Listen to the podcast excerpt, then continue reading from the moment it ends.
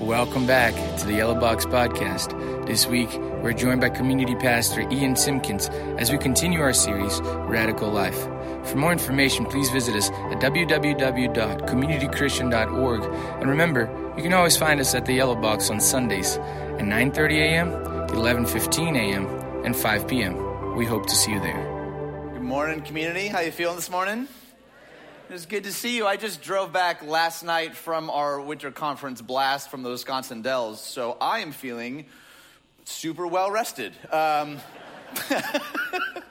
glad to be with you, though. I, there's nowhere I'd rather be than right here with you guys. I want to uh, begin with this question. The question is, uh, what do you enjoy? In fact, why don't you turn to your neighbor real quick and finish this sentence? I enjoy, and just tell them, just tell them real quick across the room what you enjoy. Someone said, I enjoy Ian's laugh. Feels patronizing, but I'll take it. Okay, so let's. That might have been weird if you didn't know the people next to you. Let's get some responses. What did someone from over here? What, what did you hear? What did you say? You enjoy what? What?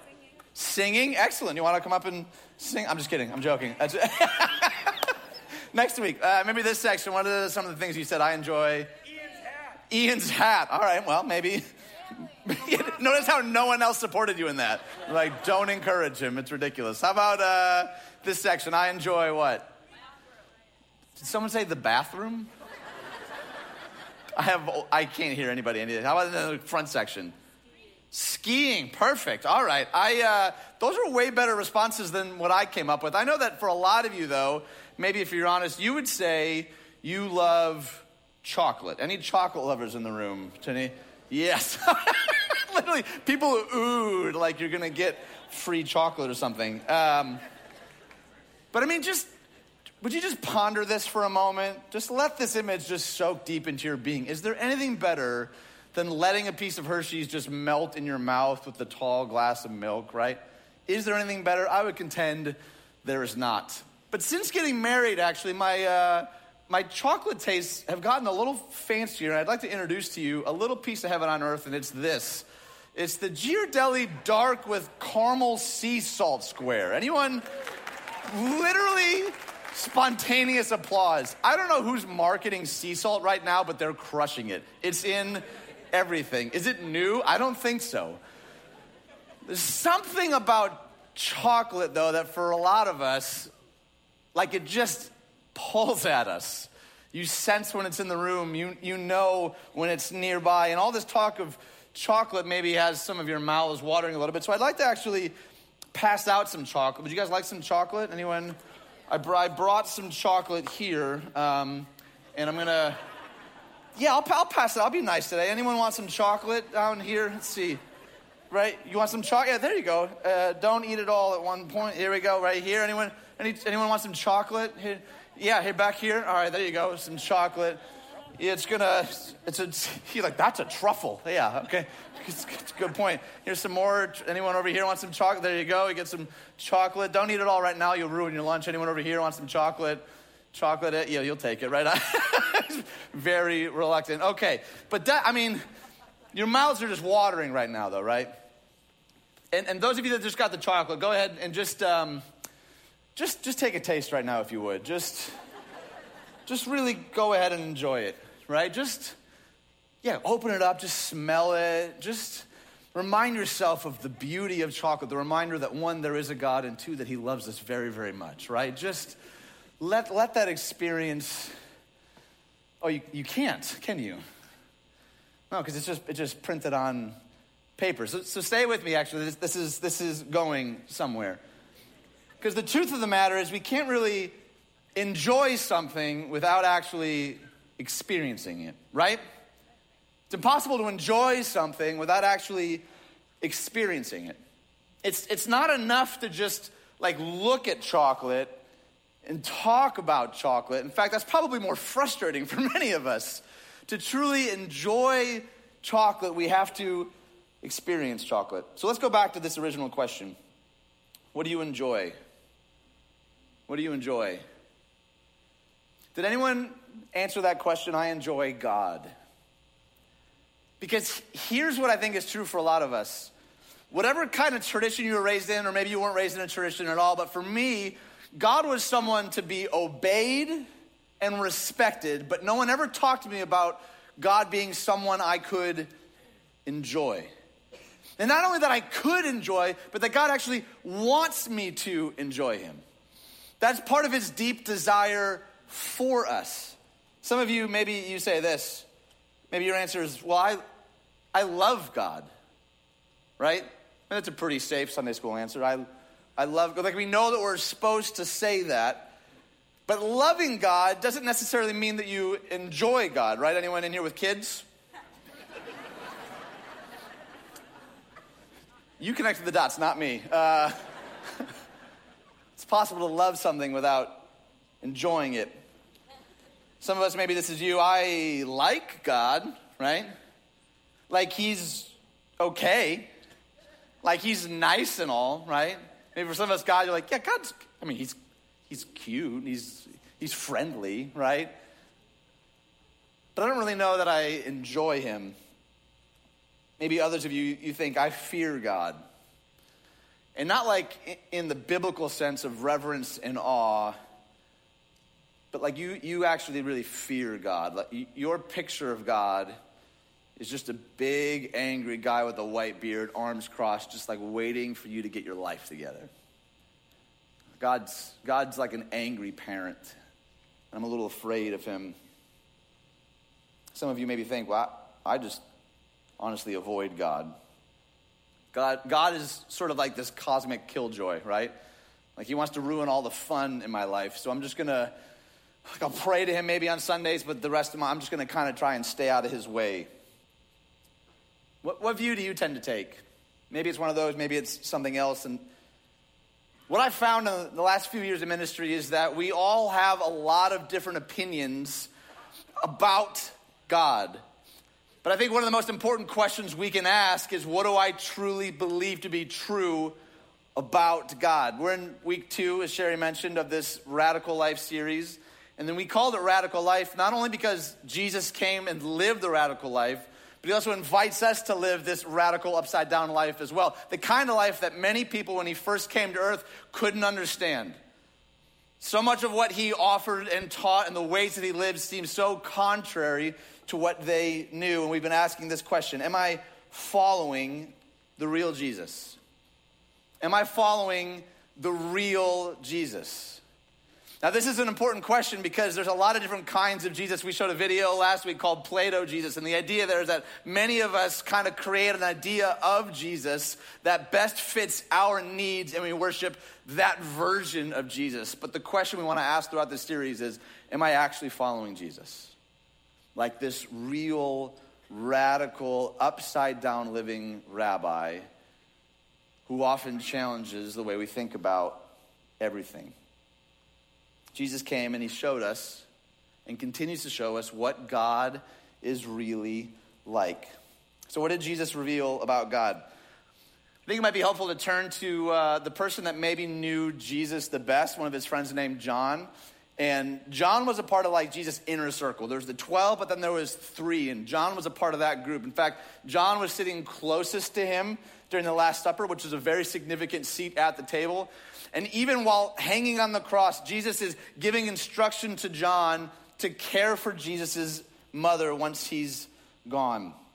So, arguably, no one knew Jesus better than John. And so, what does John tell us about the way that Jesus reveals God to us? Simply put, in 1 John 4, he says this God is love. God is love. Three short words, but with massive implications. It's a sentence packed with meaning. Let's, let's read it in context really quick. If anyone acknowledges that Jesus is the Son of God, God lives in them and they in God. And so we know and rely on the love God has for us. God is love. Whoever lives in love lives in God and God in them. I can just kind of picture John being so moved by this revelation, being like so stirred to his core, to a people that maybe had no real concept of a God that actually loved them, didn't just like them, but loved them and pursued them, like grabbing people by the shoulders. Don't you understand? God isn't just loving, He is love. His very nature and essence is love. And maybe, maybe those words need to shake us this morning too. God isn't someone just to sort of be respected or obeyed, for us to like, as long as we keep him sort of on a Sunday shelf somewhere. God, God loves us with an unthinkable love, the kind of love that has no brim or bottom. John says here is that God's love fills us. God's love fills us. Is there anything better than being filled with love? Can you think of a time like that's how you would define that moment? It may have been a short moment, but you, you can actually remember a time like, I'm just, I'm filled with love for this person. Maybe it was a wedding day or the birth of a child or just like, like reconnecting with an old friend. You're like, I'm just filled with love in this moment. Is there anything better than being filled with love? Echoing John, the Apostle Paul declares this in Romans 5. He says, God's love has been poured out into our hearts through the Holy Spirit who has been given to us. I, I love that image because God isn't just like sprinkling a little bit of love dust here or there, right? These like emotional highs every once in a while. We can get away to a conference and we can come to church on Sunday. He's like, no, no, it's, it's poured out. His love is lavished upon us. This means that no matter what ups or downs we experience, we know that there is always someone who is constantly filling us with his love and presence. What, what would change in our lives if we actually began to live in a constant awareness of that reality? That regardless of what's happening in our life, in our family, in our communities, at our jobs, whatever ups or downs we experience, the one who created us and defines us and loves us and pursues us is always filling us up with his love. I don't know about you, but I think if I lived in a greater sense of that, my life would look a lot different. That reality, that awareness changes things. It changes how we live, changes how we see people, it changes how we interact. What would it look like if we knew that at every moment we were being filled with God's perfect love? Now, John also says that God's love defines us. God's love defines us. He says, if anyone acknowledges that Jesus is the Son of God, God lives in them and they live in God. And so we know and rely on the love God has for us. God is love. Whoever lives in love lives in God and God in them. This is how love is made complete among us so that we will have confidence on the day of judgment. In this world, we are like Jesus. There's no fear in love, but perfect love drives out fear because fear has to do with punishment. The one who fears is not made perfect in love. We love because he first loved us. And I, I love that idea that in this world, we're like Jesus. We identify with Jesus. The love that God has for us is the same love that the Father has for the Son. It's not a second class citizen type of love. It's not like a knockoff brand kind of love. The same love that the Father has for the Son, He has for us. That is scandalizing. But I think that if we actually understood that, if we actually let that reality sink deep into our hearts, it would change everything. Which means that we're not defined by our successes or our failures, our bank accounts, our jobs, our houses, our cars, our family. We're not defined by any of those things that we so easily look to for identity. God says, No, you are defined by my radical, unending love for you. Because no one has the right to define you except the one who made you, and he calls us beloved. No one has the right to define you except the one who made you. And he looks at us and says, You are my son, you are my daughter, and I love you with a love greater than you could ever dream or imagine. That's what John is talking about here. The radical truth that I think a lot of us need to hear today is that God enjoys you. God enjoys you. Can you grasp that today? My guess is that for a lot of us, that doesn't sit well with us. Like it's like it looks nice on a screen, but if we're really honest, like I don't know what to, I don't know what to do with that And I think for a lot of us, maybe the reason that we have a hard time believing that God enjoys us is because we don't enjoy ourselves. I mean, you might even be in this room right now sitting here thinking, like, that's fine, Pastor Boy, but you don't know where I've been. right? You don't know what I've done, the mistakes I've made, the people I've hurt. And the narrative from Genesis to Revelation is a story of people who don't live perfect lives, far from it.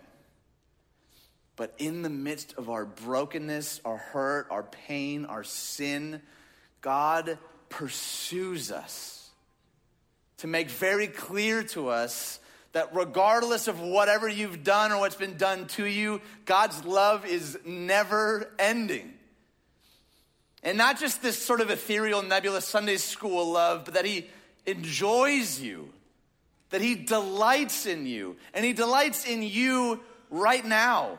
He delights in you, not a better version of you, not like a once you get your act together, you. Like, do we really truly get that this morning? That exactly wherever you're at this morning, whatever story brought you in this room this morning, the God of the universe looks at you and says, Oh man, I, I am so crazy about you. I'm so in love with you. I enjoy you. Would that change things in our lives if we lived in a constant awareness of that truth? I think that it would. In his gospel, John records these words in John 15. Says, I'm the vine, you're the branches. If you remain in me and I in you, you will bear much fruit. Apart from me, you can do nothing. As the Father has loved me, so I have loved you. Now, Remain in my love. Remain in my love. And essentially, what that word remain there, your translation may read abide. It simply means to hang out, to spend time with God, to just be with Him. Because think about it. Think about the relationships that you most enjoy, right? Like, think of that best friend, the person closest to you. You don't want more than for them to just send you gifts every once in a while or a text here and there or an email when they think about you. You, you probably, more than anything in this world, just want to be with them.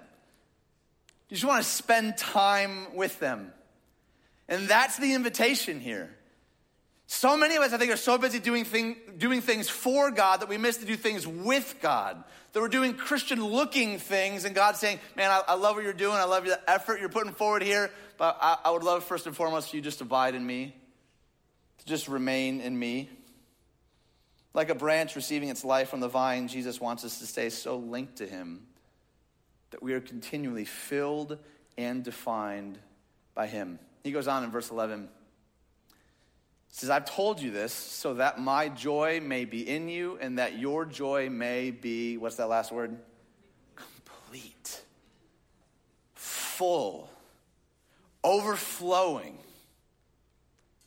You see, I think a lot of us were maybe handed a particular brand of theology that says um, you have to pray this prayer so that you can hunker down here for 80 to 90 years so that when you die, you go up instead of down, right? Like harps instead of pitchforks. That's, that's the deal, that's the exchange. And throughout the Gospels, we get a whole different picture of this radical Jesus. He says, Man, I didn't, I didn't come just so that when you die, you can have eternal life. I, I came so that right now you may have life that isn't just surviving. It's not just like making it, is that your joy might be full, complete. That's the God that we serve, the complete joy, a life of enjoying God. And ultimately, that's what Celebrate is all about. You perhaps heard us talk about the three C's here a lot, and this first C, Celebrate, is about enjoying God. It's about seeing Him the way that He desires for us to see Him. It's this perpetual life of enjoying God. It's not about fear or half hearted devotion, it's about experiencing His love every day. That, that God enjoys you and, the, and longs for us to enjoy Him. That's, that's why we gather together. It's not to check a box on a list. It's like, oh, cool, I got that out of the way. It's not even just to sing some songs and to hear some words, as good as that often can be. The point isn't for us to like leave with like a better cerebral sense of like what this passage means. The point ultimately is for us to grow more and more in love with who God is in our lives and to bring that love wherever we go. It's why we gather. It's why we sing. It's why we get into small groups. It's why we read His Word. It's why we pray. All of those things are meant to stir our affections for God. So, what are those things? What, what are those things that stir your affections for God? Because the point isn't about appeasing or impressing God. They're pathways for us to enjoy God. My, my guess is that there's plenty of us in this room that we've been living with a, a list of have tos instead of get tos. I have to do these things because that's what a good Christian does, right? What if we began to pray that God would flip that upside down in our heart? To actually give us space to just delight in Him? How, how can we engage in these practices of celebrate better this next year? Well, we, uh, we developed uh, a 3C growth plan, and we have a, a, new, a new and improved platform, actually. 3Cs are Celebrate, Connect, Contribute, and uh, I cannot encourage you enough. Go to this website, do it today. It doesn't take that long, but this is a really good practical resource, not only for assessing, okay, where do I, where do I kind of need some, uh, some improvement? Where could I grow a bit? But then also like developing a plan. Because, like we talked about a couple of weeks ago, uh, we don't grow in these things accidentally. No one's ever become like accidentally ripped. It doesn't happen that way. You got to be intentional. You got to be focused. And this is one of the best resources to do that. Take this test, be really honest with yourself, and then actually develop a plan for the ways that you want to grow in these areas this next year. And at the end of this series, we're actually going to have a, uh, a commitment portion of that service on, uh, on January 28th. And uh, I really think this is going to be one of the most important Sundays of the year for us. Because after we talk about what does it mean to actually follow this radical Jesus together as a family, we're going to commit to actually living these things out together. And we'll stumble and trip along the way, we all will, but we're going to commit as a family, as a community, say, I'm going to make this a priority this year to pursue these things in my life. Not out of fear, obligation, but because I sense that, that that's what God is calling me toward. He's tugging at my heart. I cannot encourage you enough to be here on that Sunday. But for now, let me ask you this what, what step could you take this coming year to help you enjoy God? What could, what could you do? God wants you to enjoy Him. As we talked about at the beginning, you can't really enjoy something without experiencing it. made me think of uh, a movie. The movie, I think it's called Chocolat. Is that pronounced correctly?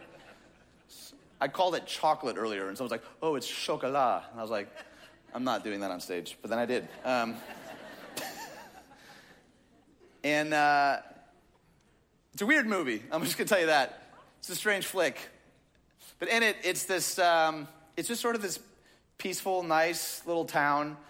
And uh, a mother and her daughter move to town and they open a chocolate shop. And people start losing their minds. They'd never experienced chocolate before.